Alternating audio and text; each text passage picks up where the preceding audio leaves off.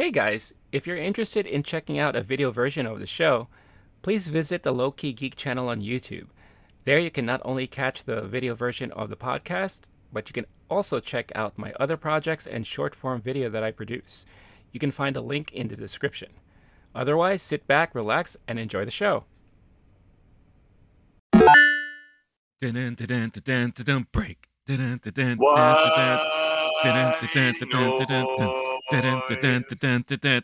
White noise is what we're talking about. Noah Baumbach, Greta Gerwig, Adam Driver, Danny Elfman, LCD Soundsystem, Andre Don Cheadle, 3000.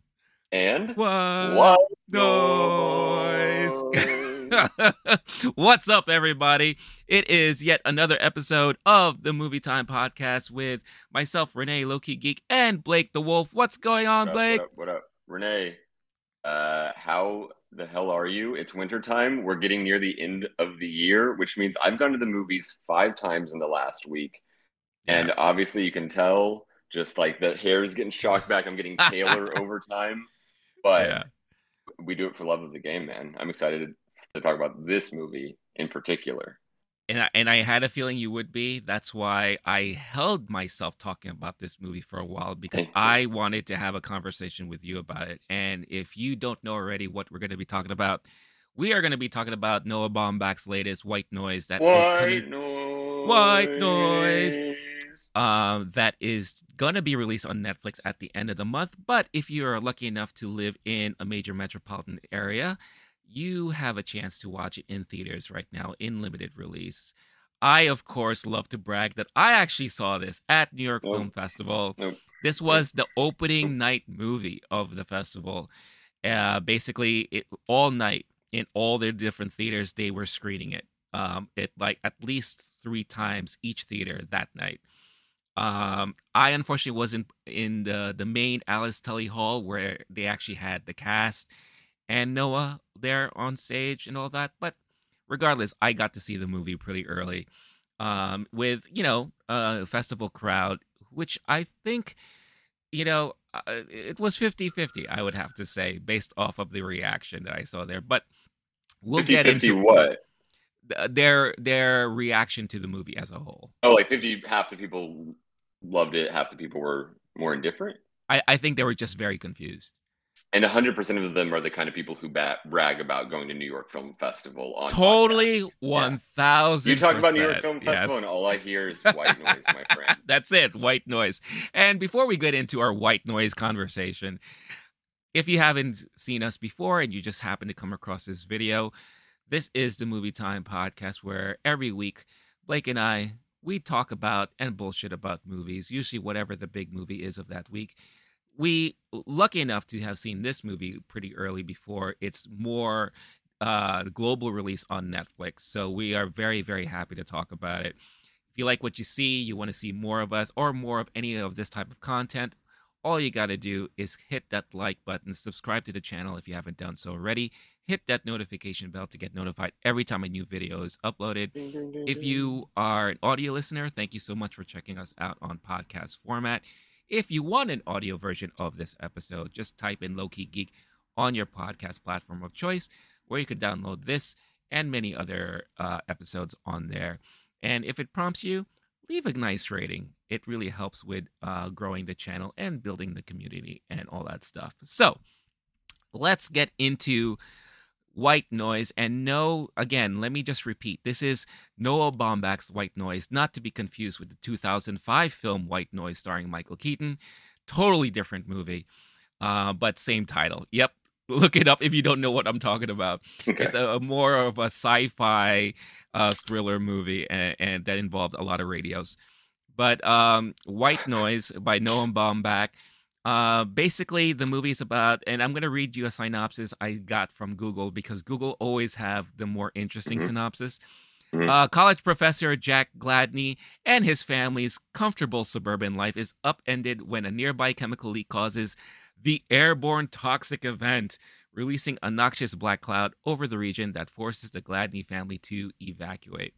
Now, I feel like that synopsis covers a very small part of the movie, although, Yeah. albeit a, a significant part also as well. Um, this was definitely one of those movies that I, I think a lot of people were not realizing or ready to expect what they were getting themselves into. Uh, especially for those who are not too familiar with uh, maybe Noah Baumbach's kind of you know library of work. I think a lot of people were going into this movie only familiar with Marriage Story, which obviously mm. back in 2019 mm. was a huge film with Adam Driver and Scarlett Johansson. Very gut wrenching family drama and, and, all that stuff like that. I really enjoyed that movie. So, me not really knowing a lot of Baumbach's films, of course, that was my main reference going into this movie. As we were watching the movie, I think all of us were just like, what is happening? Because the movie, I should start off by saying, is adapted by a popular book um, by author Don DeLillo. The DeLillo? DeLillo. DeLillo. Yeah. Don DeLillo. Uh, Don DeLillo. And DeLillo. based off of some things that I read after I watched the movie, um, this is a very hard novel to adapt. And I think several people have tried and attempted to do so in the past. Uh, but Noah just said, you know what? F it. I'm going to give my shot. I'm going to go into it. And first thing you notice right away is that this is definitely one of Baumbach's biggest productions that he's probably ever worked on. Um, you could tell like the budget was there. Um, he probably had the full backing of Netflix on this uh, to kind of uh, you know give him all the funds necessary to do a movie like this because he took full advantage of it.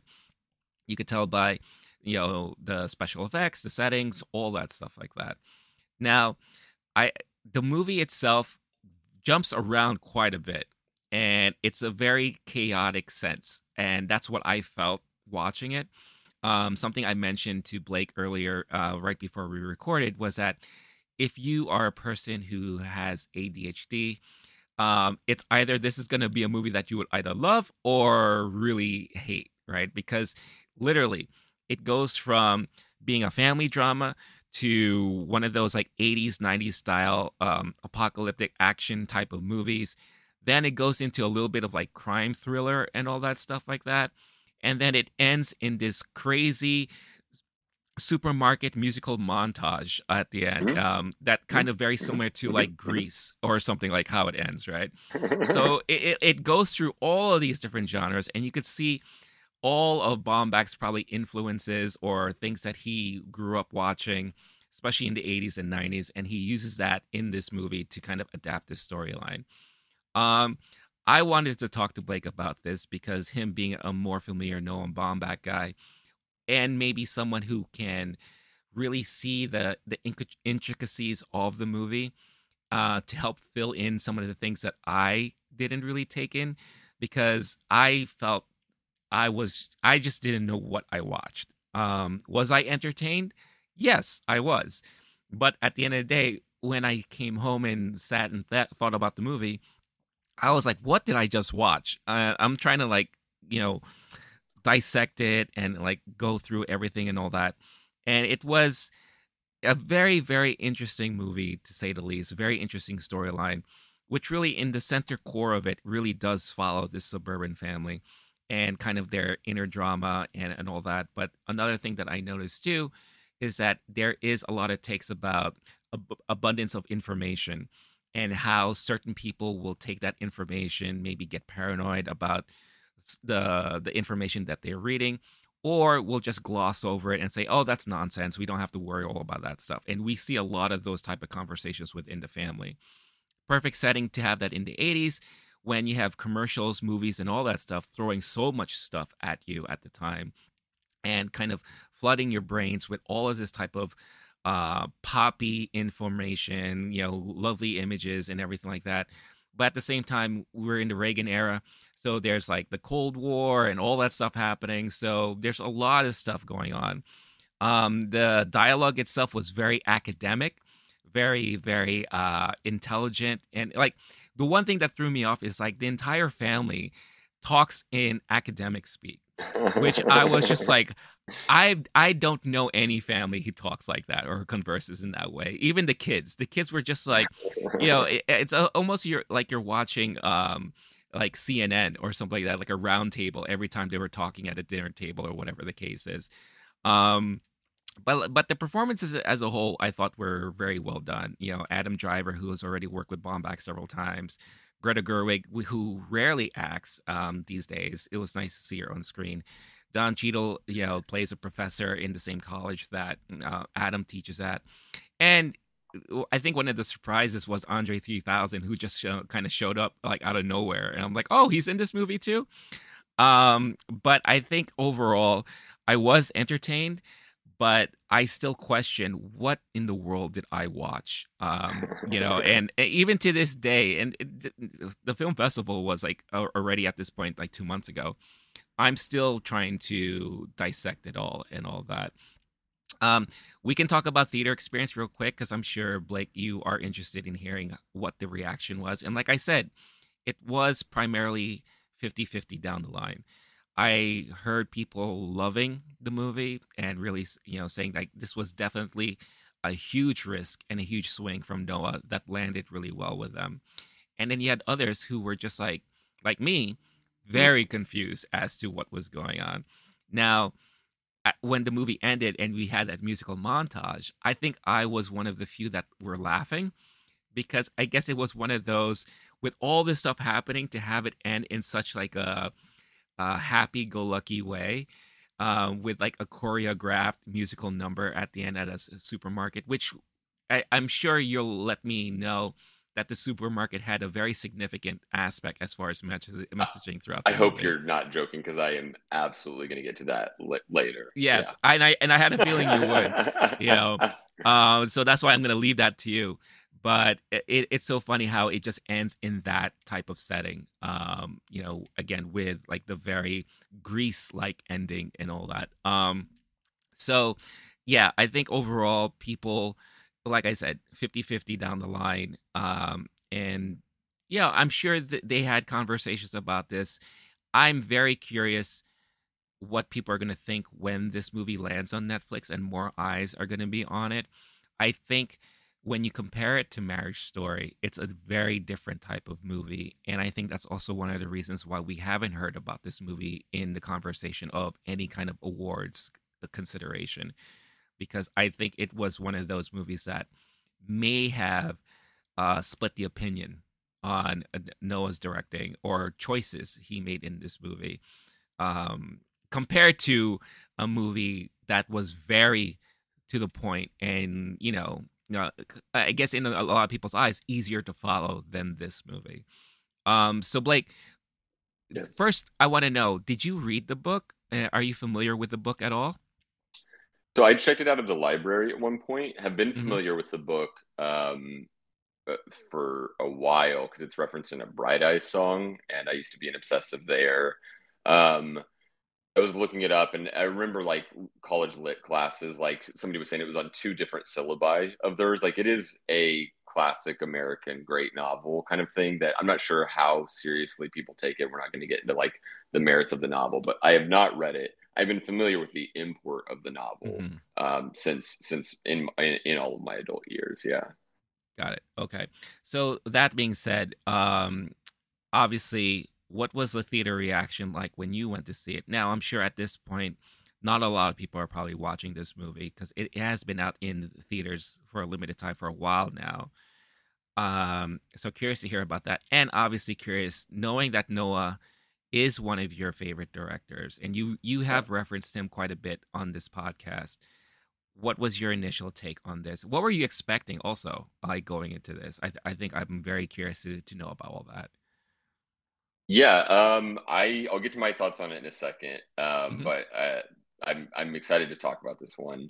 My theater experience is a special one for me, where I saw it at Paris Theater oh, in okay. Manhattan, one of my favorite movie theaters. It's the same place I saw Marriage Story, um, because it's the one Netflix bought out and has been operating since November 2019 my understanding the idea was we need to get our movies for oscar contention we can't do that on the streaming platform totally. alone it has to be in yep. theaters so mm-hmm.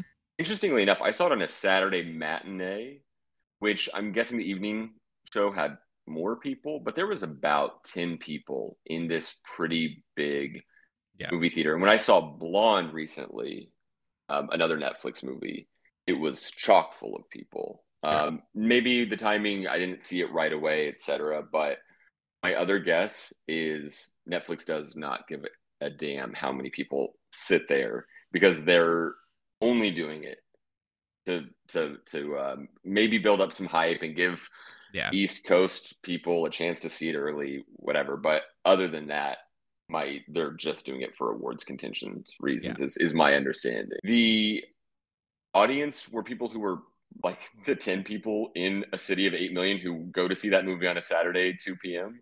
Uh, after it had been out for a second.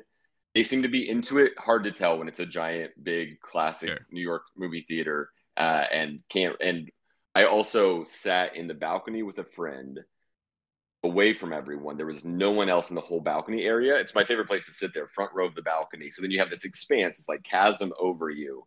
And it's this very like if you were to show a movie scene of people enjoying a movie in the 1950s with like the red velvet seats and everything, it was that mm-hmm. Feeling. Um, my reaction to it, it is my well first let, yeah, for, yeah first what, let's okay. yeah let's yeah. go okay go before you went into the movie what were what were what were sure. your expectations like so i have been intentionally avoiding spoilers for movies i know i'm going to see and i used to be more obsessive i want to read everything about it and i've i've learned that i enjoy it more if i go in just totally blank and get rid of that expectations game i knew enough about it from the content i just come across mm-hmm. that it was going to be a more cinematic movie, that it was an adaptation of Don DeLillo's book that I hadn't read. And then I'd seen uh, I'd portions of the trailer where it shows Adam Driver's costume. And when I saw that, I just clicked off the trailer. I was like, I now I know everything I need to know. I will definitely be seeing this movie. Yeah. Um, I've gone. I went over all of the Noah Baumbach movies, and other than some random 97, 1997 movie and a documentary he made, I've seen all the other mm-hmm. movies. And he's been a favorite of mine since college for sure. Um, I'm gonna try to not geek out too hard, but overall, it's one I knew I was gonna go see this movie as as soon as I could, mm-hmm. and I knew it was gonna be cinematic and that some people were kind of mixed reviews on it. So whatever okay. you said about New York Film Festival, I'd gotten that impression too that it wasn't going to be for everybody, uh, right. which I found uh, made me more optimistic about it it being a more cinematic one, uh, a bigger spectacle for the Noah Baumbach movies, who's done a lot of just indie, talky, yeah, two people in a train, in a car, in an apartment, just talking for a couple hours type movies. Mm-hmm. So the idea of him getting a bigger palette to play with, a bigger canvas, and the fact that it's turning some people away, uh, turning people off, I was like, oh, this is probably exactly meant for me.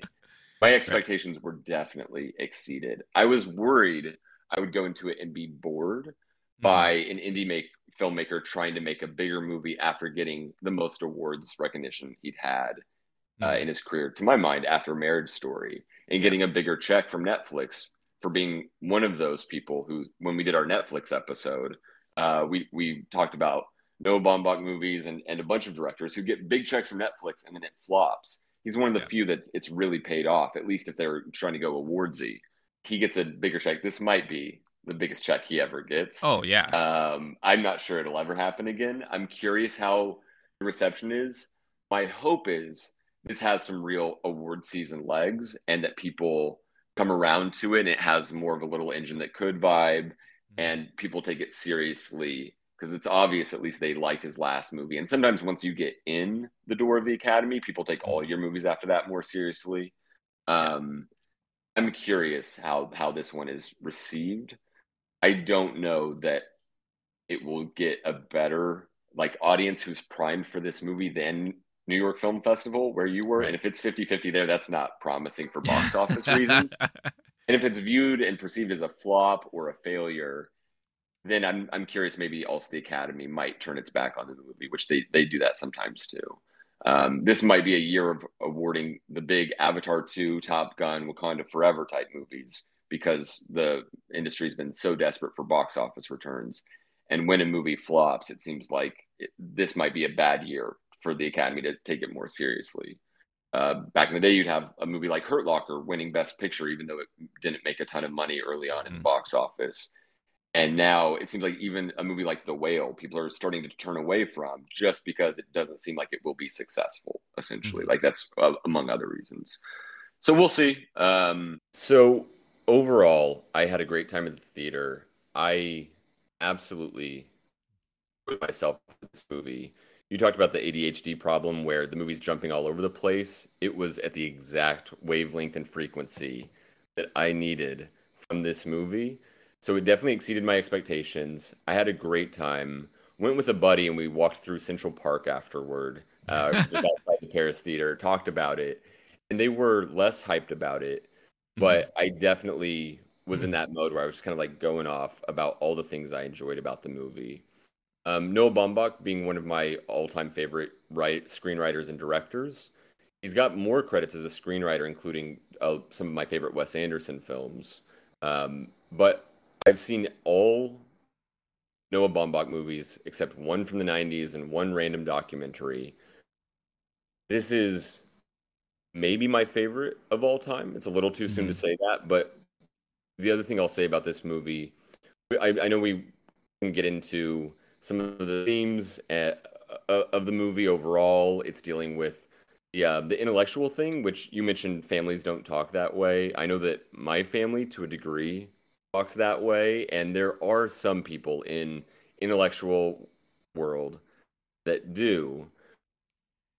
It is rare and it is very literary, but also this movie goes above and beyond on all of that because it's based off of a mm-hmm. Don DeLillo novel, which part of the reason people were saying it was unadaptable is there's whole chunks of the novel that are just talking about ideas. Mm-hmm. And it mm-hmm. would have been a weird movie if Adam Driver just been narrating on his thoughts on existentialism. Uh, and so instead, they they kind of put that into the dialogue here, which I really enjoyed.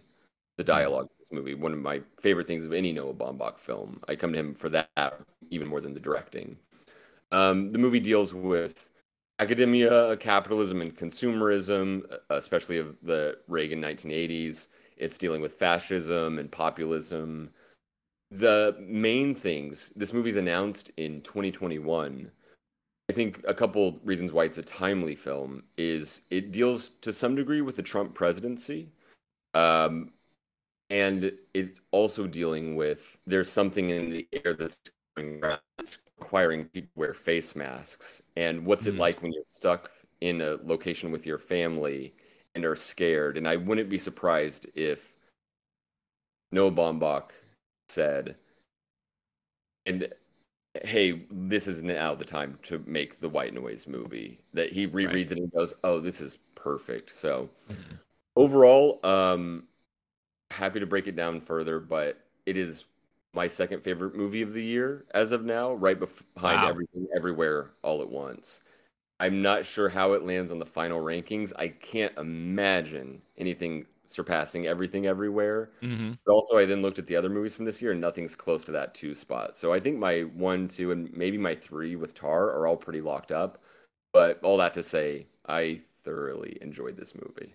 Wow to say that, that it's your number two movie of the year that that's that says a lot but i also do feel like this is a you movie this is definitely a movie that was really catered for you uh, especially knowing you for so long that's one of the reasons why i'm like the the frenetic pace of the movie i knew immediately i was like oh blake is gonna love this because you know I, I know that's how your brain works right Hey guys, I hope you're enjoying this episode so far. But before we continue, I wanted to quickly talk about Bulletproof Coffee.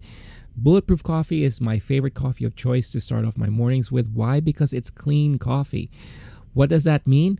Well, one, there are no chemicals in it. Why? Because they go through this multi step process of making sure that all of their beans are fully clean and free of any chemicals so that when you get the beans delivered to you, it is the pure beans, the pure coffee, the goodness that you've been wanting, the taste, the flavor, and the nutritional value as well, without worrying about any added chemicals or anything else put into the mix there. It also doesn't have that weird acidic taste that some coffees give you. I don't know how about you, but for me, some coffees kind of give me that weird sensation in my stomach, makes me a little burpy, and it kind of drags me down a little bit instead of really waking me up, uh, which is something that I need from my coffee every day. Bulletproof also offers a lot of keto friendly snacks and supplements, anything that you need to kind of add to your everyday nutritional needs, add to your diet, pretty much transforms the way you feel every day. So, for a limited time, if you use this code on that you see on the screen right now, low key geek, all caps one word,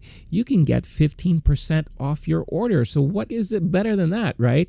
Check out the link in the description of this episode. Use this code, get yourself your discount, and make your mornings a little bit more bulletproof with Bulletproof Coffee. Now, back to the episode. Um, but yeah, let's talk about a little bit about the the messages and the themes, and and maybe you could help shed some light on some of the more abstract or I don't I don't want to maybe absurd is the wrong word, but maybe the over um uh the the over dramatizing of certain things and and discussions that they had, right? So I think one of the things that really stood out to me was when Adam Driver's character and Don Cheadle's character had uh, a professor off, I guess you could say, um, which was so intense, and it was a huge chunk of that part of the the movie. Like I felt like that took a long time. So basically, to give a little bit more insight on Adam Driver's character, he specializes in uh, history, but more along the lines of um, kind of Germany, Nazi history, especially with Adolf Hitler, Hitler and all that. Well, and then Don Cheadle was putting together uh, a class that talked about the importance of Elvis, right? And I think it was one of those things where which figure held the most importance in pop culture and history or, or something along those lines and it was basically them you know creating arguments going back and forth. it was like a tennis match an academic tennis match on all also, of these facts and all that. The the breakdance battle, yes. the dance off scene, yes. but Professor. I didn't. I viewed it as more collaborative than that, where Don Cheadle invites him to join I think, the class. I, yeah, I think at like towards the end, it that was more clear. Um, but in the beginning, it felt more like uh, like like uh, well, I know this, and this is my guy. You know this. This is your guy. Blah blah blah. blah. But you're right. I think it was at the end. It came, became more clear that it was more of these are the reasons why you can compare the two as to their importance in our history and pop culture and you know in the eyes of the populace right, right. so how did how would you break down that scene and like basically like you know what significance did that have in the movie and what they were trying to tell overall so th- that is a perfect that scene is a perfect encapsulation of what we're talking about mm-hmm. where mm-hmm. is very intellectually stilted and highly literary dialogue.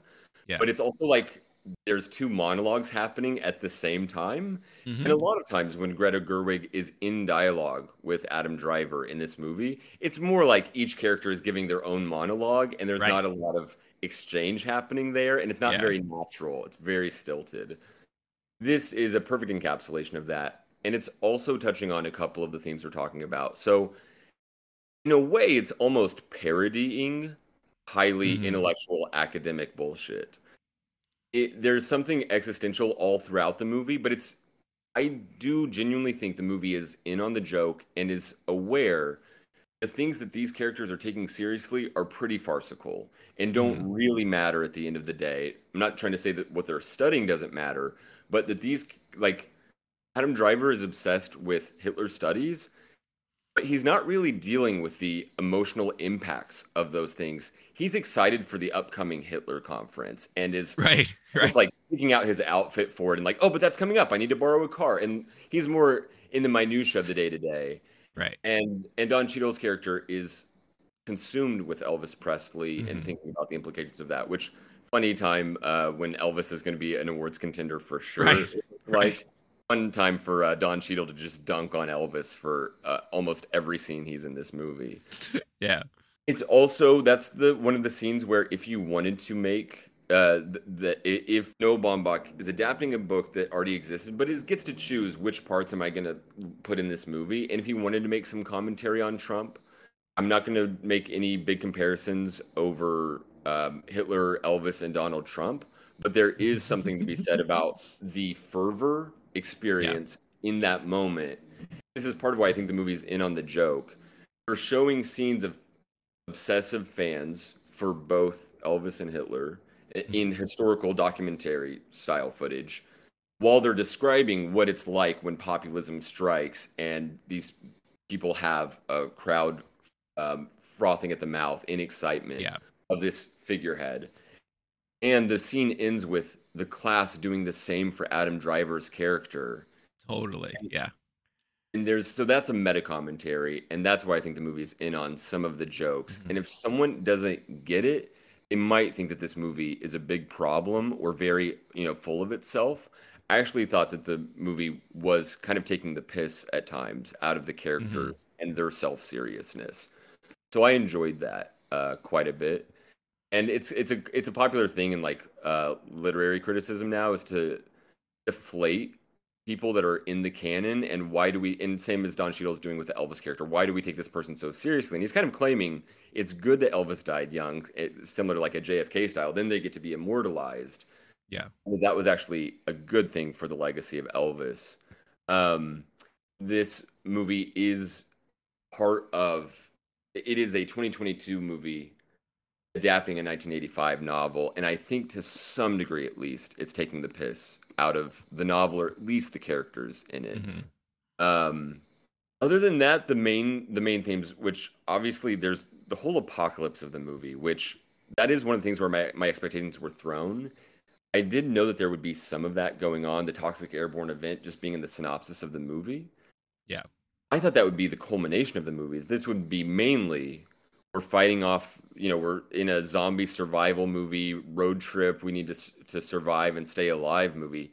That's mm-hmm. not the most that's not the climax of the movie. No. That's not where the movie ends. That's in the middle of the movie which i think is also saying something. Uh, i definitely am going to watch this one a couple few more times uh, and maybe around award season. Hopefully we'll have a chance to talk about it some more then.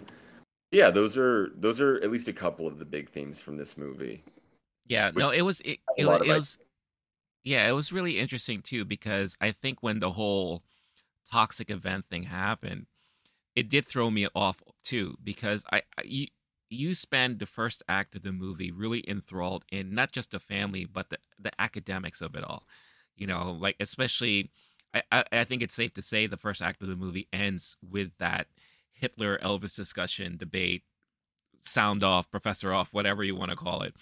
Um, and then it jumps into this dramatic, you know, action sequence, whatever that's very similar to like a Spielberg Close Encounters or whatever the case is, um, where everyone now is like running away and um, you know trying to flee for their lives while this big thing happened and all that.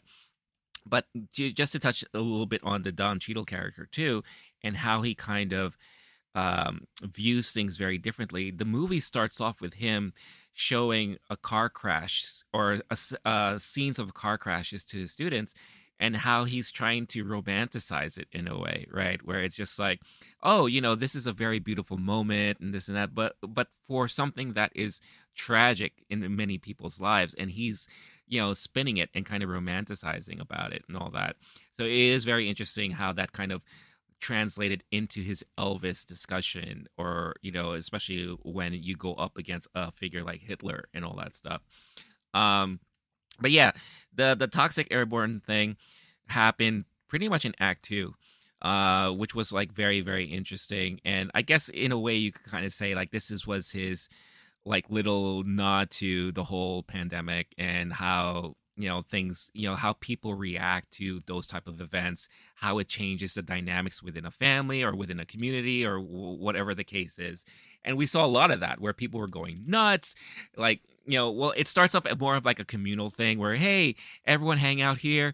You know we're all going to keep each other safe. And then when thing when you know shit literally hits the fan everyone's out for themselves and everyone's going nuts and no one's watching out for anybody and, and now it becomes survivor of the fittest right uh, which was really fascinating. Um, but yeah, this movie also does go into a lot of the consumerisms. Uh, one of the things I, I, brought up earlier was the supermarket. Um, one thing I also noticed throughout the movie is that since does, this does take place in the 80s, you'll see TVs in the background with all of these commercials of like New Coke or whatever the case is, really throwing like these products at you. And when you, if you pay attention to the supermarket, there's a lot of conversations about specific types of food or brands. And then you have one aisle that is all strictly generic, where it's just like white packaging with black letters on them and all that. And there's like the debate on, you know, as to you know who leans towards what or whatever the case is right so what was your like more take on the whole consumerism aspect or messaging that was kind of portrayed through in this movie yeah there's a there's another version of this movie where it's not as um, based on the pandemic and it's more mm-hmm. based on on environment which we're seeing a slow leak of a of a semi that has toxic gases and fumes, and they're talking about all of that and the fear there. And that environmentalism is directly re- linked to consumerism. So if this had been a few years ago, this might be one of those movies where, uh, which a lot of movies now are talking about environmentalism. It's so in the air, literally, and in the water. hey, thank you. then it's almost like dr- people can't help themselves. And even a movie that's not about that, it can be read that way. Yeah. So I think this movie's have a much deeper take other than this movie set in the 1980s in Reagan era. It's actually the, the book. It seems is vague when it's set, just late 20th century. This one's 1984 is the movie, mm-hmm. and we're talking about Reagan either is about, about to win uh, won the second election by a landslide. Um, that is a theme of a lot of 1980s content. Uh, consumer and then there there's something to be said about when you're looking back at that era and then where we are now and things were very optimistic and every family can have two cars and a, and right two are all just printing money and that american dream which uh, turns out was a bit more of a um, house of cards mm-hmm. and, and or just a, a potemkin village illusion so now we're looking at it with the cynicism of 2022 right and getting to make connections of like, oh right, the mega consumerism of that era has real consequences. So I don't know that the movie is it's I don't think it's too overtly trying to link those things, but I think those concepts are both very heavily in the movie. I don't I'm curious because I I now I'm actually like I was literally looking at the library like when is when is uh, White Noise going to be available at my local uh, New York Public Library. Mm-hmm. I want to read it and and get more on that. But th- that to me is very uh, um, surface level. These things are directly linked to each other. Right. Okay. Yeah. Um, then when you when we proceed to the third act of the film, that's when it starts becoming more of like a crime thriller, whatever the case is. We get a little um, more story stuff going on in there for sure. Yeah, yeah, it's very interesting because we we learn to find out that um, uh, Greta Gerwig's character, who is no, who is uh, Adam Driver's wife, is somewhat addicted to medication, as a certain type of medication that causes a rift within their marriage and you know the family and all that. Then they start to find out that she's getting these drugs from like a black market source, and the source is uh, holding her hostage at one point, and Adam Driver becomes now the the guy who's supposed to save her and become this big hero. Um, you know, tracking where this is being taken place, ends up killing the guy, right? Uh, and it becomes this whole like, well, what are we gonna do with the body situation? And it's it's so absurd in many different ways. Um, but again, it, it throws the viewer into another direction that maybe you weren't expecting. How what was your take on how it kind of shift tones so so dramatically in that way? And was there a specific thing they were trying to portray during that those moments? I do not know. I only know that I loved it and that with my ADHD brain was like perfect. I never want to spend too much time stuck in a car on a road yeah. trip family, especially if there's bickering going on or um, the person in the passenger seat is uber depressed. There's the movie does a good job of jumping around, and so they're stuck in the car underneath the toxic airborne event. There's then they have to get gasoline. There's a, a, a very bonkers car crash, uh, mm-hmm. throwing back to the Don Cheadle, the opening monologue. There's a chase scene in the middle of it where they're going through, yep. there's they're then stuck in the river um, for a bit with their car. This even when it's stuck in the evacuation route, it's still jumping all over the place. Mm-hmm. Then the movie uh, does a similar thing in the whole plot. So now it's I don't know how much long after, but it's essentially like, oh wow, that was weird. Um, a character is losing their mind. Like, doesn't anybody care that Right. this has happened to us?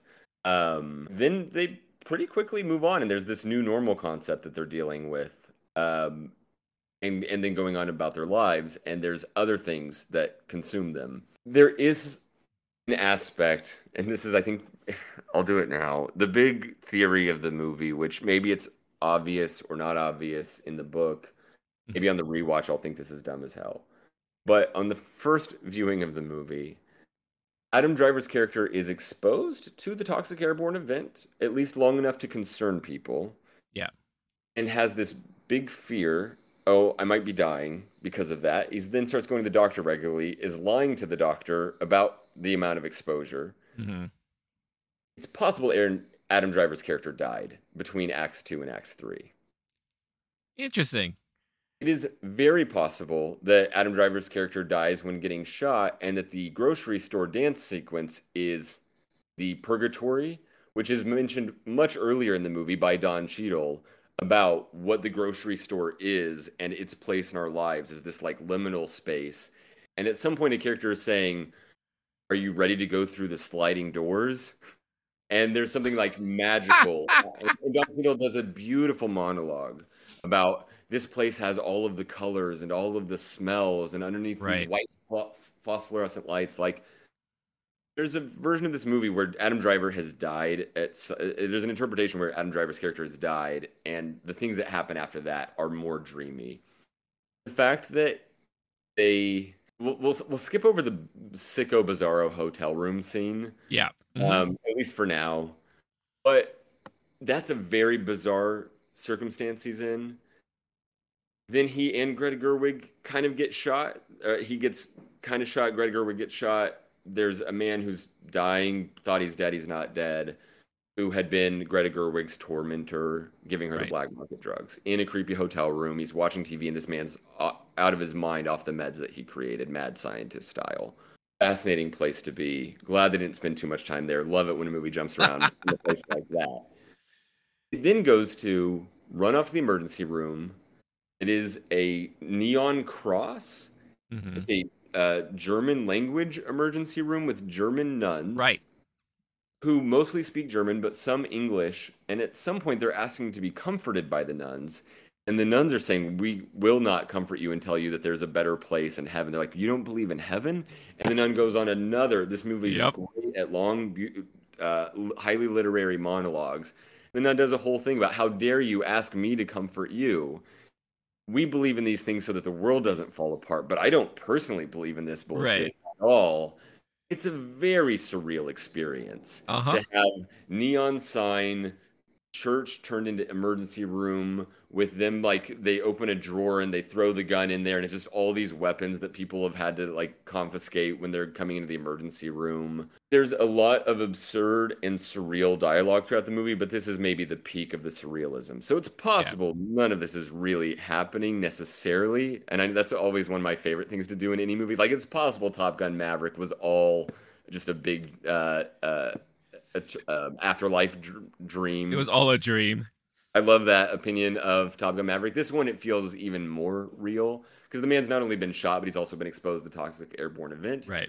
There's also a drug that uh, the uh, Greta Gerwig's character is taking, where you have memory lapses, but also the things you see and if someone tells you words. So if someone says bullets are flying at you, they would then believe that bullets are flying at them because of where it hits the imagination part of their brain or whatever. Mhm. The toxic airborne event is said to induce deja vu at some point during the movie because it hits on. I, they, they didn't call it the imagination part of the brain, but like the false memories, false perception part of your brain. So now we have Greta Gerwig character and Adam Driver's character who are both subject to possible mental and memory lapses. I don't know what to believe after those two, after that's established. I love it and I eat that up. But if someone wants to take this movie at face value as being full of itself and taking itself too seriously, and and I, I that's to me a, a, at least the wrong foot to start yeah. on when interpreting this movie and, and what it's about. Do you? I don't know what else you want to talk about on the plot. If anything, I, or if you just want to talk about that sweet grocery store scene, because I'm I'm I yeah, could talk about this movie all day. Yeah, we we could we could talk about that, but I think one of the things you said, it it, it hit you hit it right on the right on the head. Surreal. A lot of things in this movie was very surreal, and I, I I think one of the things that made it fascinating and somewhat entertaining for me was that plus the parodying of so many things in real life. You know, like like like you said, a lot of things were like a little bit over the top. You know, the way the family dynamic was, the way like, you know, people view academia, the way people ingest information, the way people react to certain situations and all that. Now, if the uh, the theory that you just explained is accurate, basically you're telling me that we just watched all seasons of Lost in one movie, and yep. basically you had like an event that pretty much could have killed, you know, a person or multiple people, and now we're just seeing their life live out in this dreamscape, limbo-ish kind of uh, existence, um, which also explained why there was such a big jump in tone in the third act and all right. that, right? Also, it's possible based on the long-term consequences of a toxic airborne event I was recently uh. exposed to that we were all kind of exposed to. It's possible this conversation isn't even happening and oh. we're not on YouTube right now because it doesn't make no. sense that that would be the case either. Yeah, no, no, we're we're totally. I, I'm like talking to an ant at this point. Like you're talking to a glass of water, and you know we think this is going on the internet somewhere, but it's really just you know it's it's it's aliens are watching this as we're losing our minds and all that and they're laughing at us right now and then probably surpassing this planet because our resources have been tainted by I mean, humans i might be a brain in a jar i might be a character in the book yeah. white is by don delillo i have no 100% idea. yeah but uh but yeah so to cap the movie it ends like i said uh, the best way i could describe it is like an 80ish an 80s like movie with like one of those musical montages very similar and akin to like grease how that all ended where you have this big choreographed dance number where they were able to get LCD Soundsystem to reunite to do the the ending song in this movie. And it takes place as you've mentioned in the supermarket that could be looked upon as uh purgatory or whatever the case is and that's basically how the movie ends and it it's a really long choreographed dance musical number which uh, again crazy and surreal mm-hmm. but that was pretty much what you got throughout the whole movie. So in essence it was a perfect ending for a movie like this. Like like how how did you take it when you started seeing that number start to play out? I was elated by everything that happened there.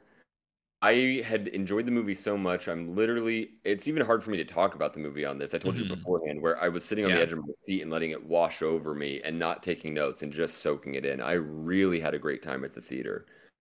And then it ends with a classic indie band original mm-hmm. song, including absurd dance sequences with Andre 3000? Yeah. Doing a little shaking number, lifting a box. Doing his little shimmy. Yeah. Amazing. In the generic not... aisle, too. It, it, it was yeah. the generic aisle. Yeah. That's, that's all I've ever wanted in this life whatsoever.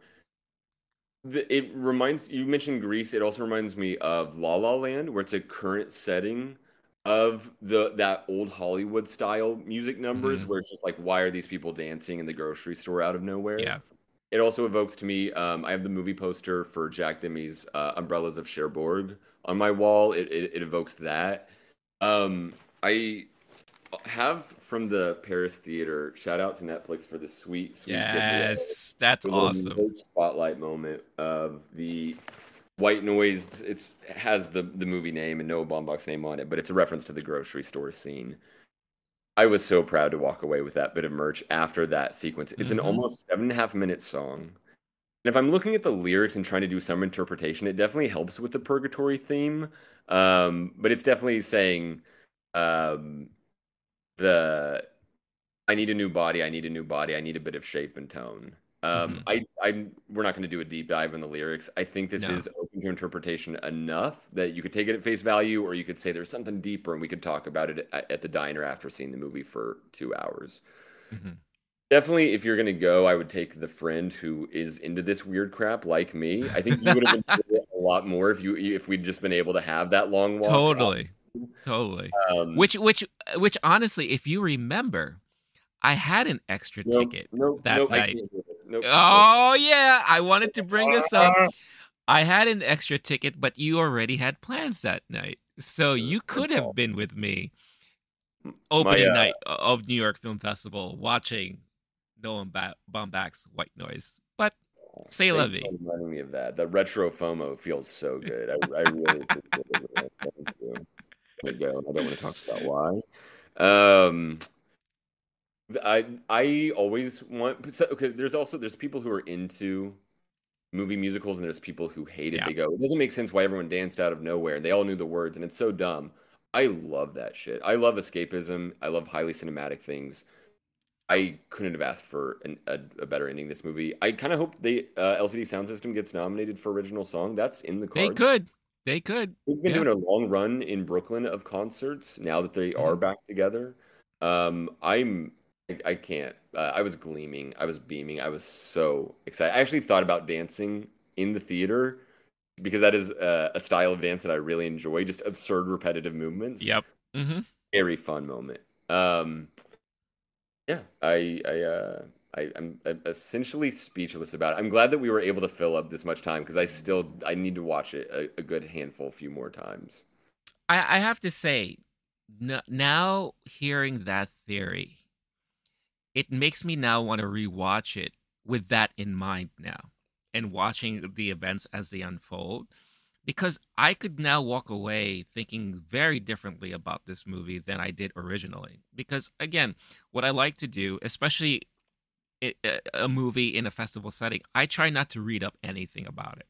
Yeah. You know, I I just oh that's the director. Oh, who that's who's in the movie. Okay, you already piqued my interest. I'm gonna check it out. And then I watch it very fresh. I don't watch the trailers and all that stuff. And most of the time, movies at festivals don't even have trailers, right? Maybe because this is the first time you're getting exposed to said movie or whatever the case is. So going into this movie so clean and so fresh and not knowing much of anything, of course I'm going to be taken back at certain things and it takes me maybe a little longer to process a lot of stuff. I mean, you already know we talked about my reaction to Bones and All when I walked into that movie, not really realizing what the theme was in there at all. So now seeing the movie, having a chance to talk to you about it, hearing that theory, now I kind of want to rewatch it with all of that in mind and see how I'm going to react to this movie now. Because I think a good amount of time had definitely passed since I saw it that I could, in essence, kind of come into it somewhat fresh and not, you know, not tainted in my my thought and judgment of the movie as a whole or whatever the case is. Uh, I think it's also good to mention um, that Danny Elfman did the score of this movie, Yeah. which was so fitting, especially during the action scenes and all that. You know, during the second act and bleeding into the third act and all that. So, um, if we're going to be talking about soundtracks and all that, there is a, another possibility that Danny Elfman could be considered for this movie, right? Yeah, no, I, I mean, anytime Danny Elfman's name shows up in the credits, I go, all right, this is this should be good. I think the last thing I would say is if if you're the kind of person who is terrified of the word existentialism, and if a movie is talking about those kinds of things, don't see this movie necessarily, or you might just go into it knowing you might not enjoy it. But if you are that person, I would still say enjoy this movie as a satire and as Mhm. a send up of th- that stuff. Um, I don't know. I don't know who this movie is for, other than I know. I know that he just said, "Okay, what movie would Blake Wolf want to see in 2022?" And then wrote a movie perfectly scripted accordingly. I'm curious what the reception is like after this, but I for one, it, it worked on me. Nice. Well, I and again, I had a feeling it would after seeing it, and th- I think again, I actually did try to formulate a, a single video review, and I I recorded it three times, changing the dialogue multiple times, and I said, you know what? Let me just wait for Blake to watch it, and then we could just do one of these episodes so that we could actually fully talk about it. You know, truth. This is the truth. I have all the video files to prove it. Uh, I want to. I want so- to know so I don't post them. Do not. Yeah. I want you no, I'll just share it to you, just see my take and take. I'm like, oh no, this is not working out. What the hell am I talking about? The uh, intersection of cars and I don't know what the fuck was that. Yeah. Yeah, no, Yeah, it, it, it it it is true. It is very hard to describe this movie to someone who is not into those type of movies or just into that type of um I don't know. I don't even know how to say it, but to recommend this movie would be extremely difficult, right? Unless you are like us or whatever the case is, or if you are very open to different types of storytelling. I, I think you'll you'll definitely take something away from this or, or get a kick at certain aspects. Um, who this movie is for, again, it's very hard to say. But if you were to describe, like, attach keywords to describe this type of movie, I mean, parody, satirical, um, you know, consumerism. Uh, what what else would you add in there? Uh, literary existentialism yes. is to me one of Yes. the biggest ones. Which I know we talked. I'm not going to get deep into it. We talked about the possibility that Adam Driver's character died. There's moments Right. where there's an interpretation of a lot of the dialogue that references something Don Cheadle was saying earlier that all plots are plots towards death, and that the toxic airborne event, the drugs that are happening, the psychic death happening in the characters, the people getting shot, that like, and the grocery store. It could just be a whole thing about the meaning of life, death, Mhm. Family, what our purpose is here, etc. And just an angst, someone working through their angst of that issue Right. in a uh, post-pandemic society. Um, sorry, the movie's set pre-pandemic, but the director and the screenwriting and all that is just like working that issue out. That someone, a lot of us had a little too much time to just sit and ponder. Oh yeah, what are we doing? yeah, Uh, no, for sure. my concern on the I'm I'm realizing now what happens with uh, some of these movies. They go on Netflix and people go, "Oh, Marriage Story, I like that. Let me put this Yeah. on." Adam Driver, I love Star Wars. Let me put Yep. this on. Oh, interesting. A Stranger Than Things style, uh, Stranger Things style '80s Mhm. um, apocalypse type Spielberg movie. Oh, for sure, I'm gonna put that on, and they're just gonna go, "What the?" Wo- fuck was that?" Exactly. It has to me it has more in common with Annette than anything that somebody would like. The bizarre Adam Driver movie, Yeah. Musical from last year, Mhm. um, which is another one that had some musical sequences that were so out of this world, uh, surreal modern times though. I think that this will have a lot. uh, th- This might be one of those where the audience favorability ratings will be very low, but Yeah. the people who are in on it, the the coastal elites, the critics, etc., they might like it more. So I'm sure I, I have a feeling we'll see, but I have a feeling we'll talk about this one more in the coming months as we do awards stuff. I I would hope so because I, I it, it definitely does lend to good conversations, especially like of the films that came out of this year. It it definitely in in a lot of ways it does stand out. It really does because it is in, in a lack of a better term, it was very bizarre, you know. But that could be interpreted as a good thing, or for some, it's a bad thing. Looking at some of the ratings that I see online, Rotten Tomatoes has it at sixty three percent. Letterboxd, your your platform of choice, has it at a three point three out of five as an average score. Yeah. Um, yeah, IMDb has it as six point five, and Google users rate it seventy percent like this movie. But again, it's not. It hasn't been fully released uh, globally yet. So this is just a My thing handful of those numbers people. go down once the average person sees it on accident. Because like Yeah. the Letterboxd Film Bros are, I I count myself among them. Mhm. It's kind of a movie for that person. Wow. Okay. So Yeah. uh, maybe maybe uh, I'm glad I got all my thoughts on white noise out today. I'm not sure how much we'll be talking about it in the future. Yeah. But um who, who knows? Maybe this conversation helped us formulate some sort of an opinion for for those of you who either have watched it or are curious in watching it.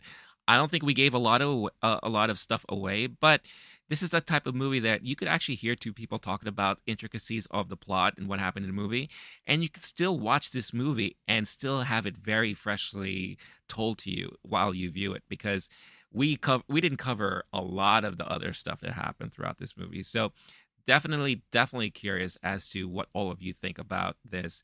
Is this a movie you are planning to watch? Is this a movie you happen to already watch?